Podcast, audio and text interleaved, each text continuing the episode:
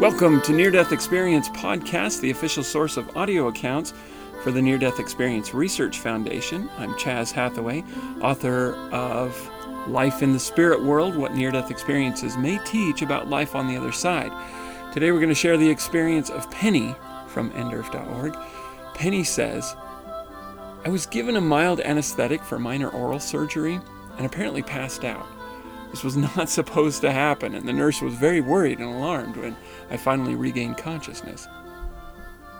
While I was unconscious, I had what seemed like a strange dream. I experienced a feeling of traveling quickly down a long tunnel. This was somewhat disorienting or dizzying. The only thing I can think of to describe the feeling of this is the effect of watching a spinning red and white pinwheel and feeling as if I was spiraling along a tunnel. This may sound silly, but it was like the effect employed by old television programs to indicate traveling back in time. After traveling through the tunnel, I arrived in a small white luminescent room. This room evoked a feeling of being in a small reception room, a place of many visitor, a, a place to receive many visitors. I felt joy, happiness, and overwhelming love. My grandfather greeted me. He had passed away two years earlier. My grandfather was a wonderful person, very loving, down to earth, a fabulous sense of humor, everything anyone could ever want a grandpa to be. Yes, I loved him a lot. There was only one thing he couldn't do. During his lifetime, he never had an opportunity to learn how to read. I mention this because after my grandfather met me in the receiving room, we began walking and talking, of course, and we eventually arrived in a large room that looked like a library. This room was huge, colosseum scale, with bookcases and books everywhere, floor to ceiling. I had the sense that this library room essentially went on forever, with unending nooks and crannies. As my grandfather talked to me, we were able to float up to higher levels in this great library. As we floated along, my grandfather was pulling volumes off shelves and skimming text. I was astounded by this because I knew my grand, grandpa could not read. I began asking him questions, and he told me that all things would be revealed to me in time, but this was not my time. I was not supposed to be there yet. He comforted me and told me not to be afraid. I had been somewhat scared when I traveled down the tunnel. I then woke up.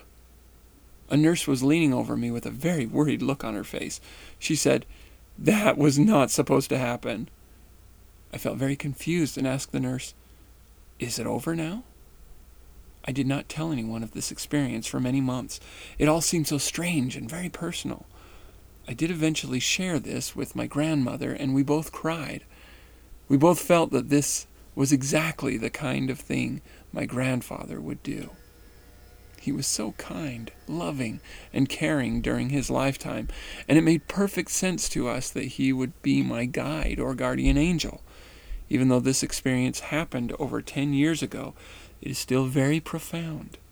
It still makes me cry. Okay, let's talk about this experience. Very interesting. So she goes to the other side. First off, this uh, pinwheel effect, tra- uh, this you know old television programs indicating traveling back in time.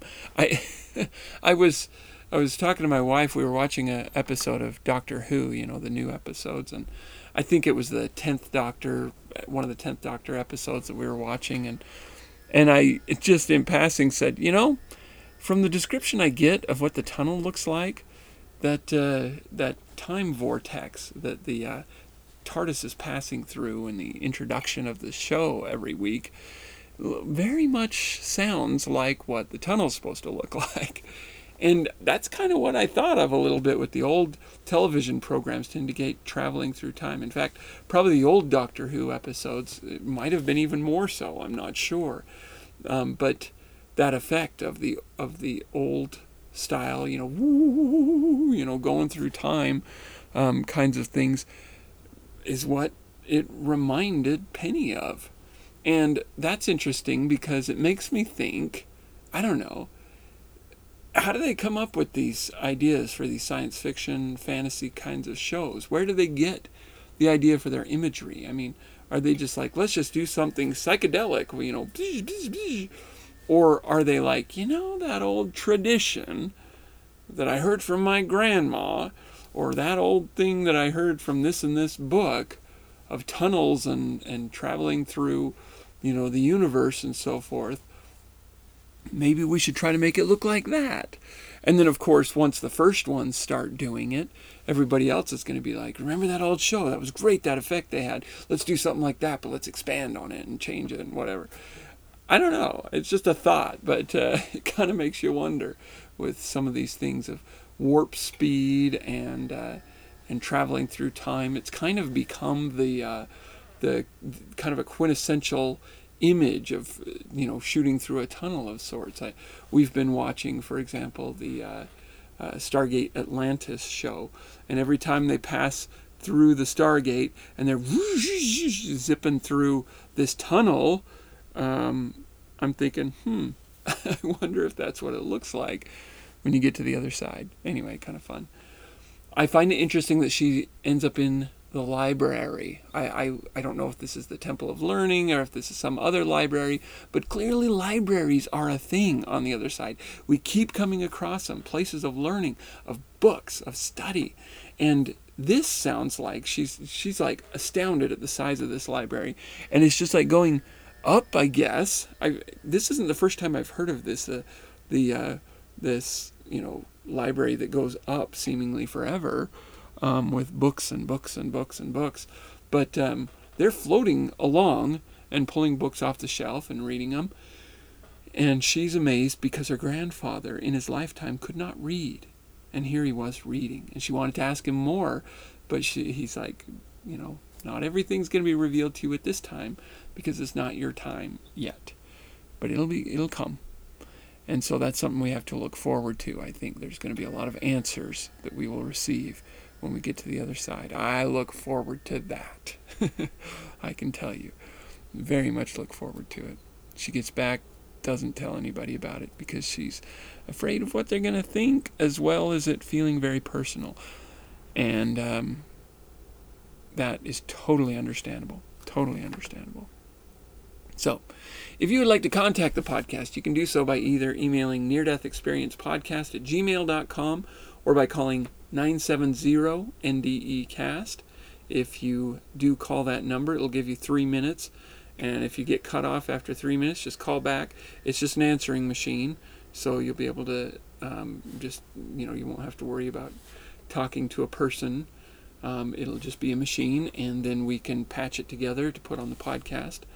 Um, or if you just wanted to say a few things, just and you don't want it on the podcast, just say so in the message or or the email, whatever. Just say, you know, you don't have to share this on the podcast, but I just wanted to say whatever, uh, and that's great. Or if you wanted to ask a question and just keep it anonymous, just say, just keep it anonymous for me, and uh, and that'll work great. Also, if you'd like to support the podcast, you can do so by either going to patreon.com slash ndecast and becoming an ongoing monthly contributor um, by which you will also be able to access an additional episode of the show every week, as well as uh, have access to a free ebook copy of my book, Life in the Spirit World. So, with that, thank you all of you so much again for listening.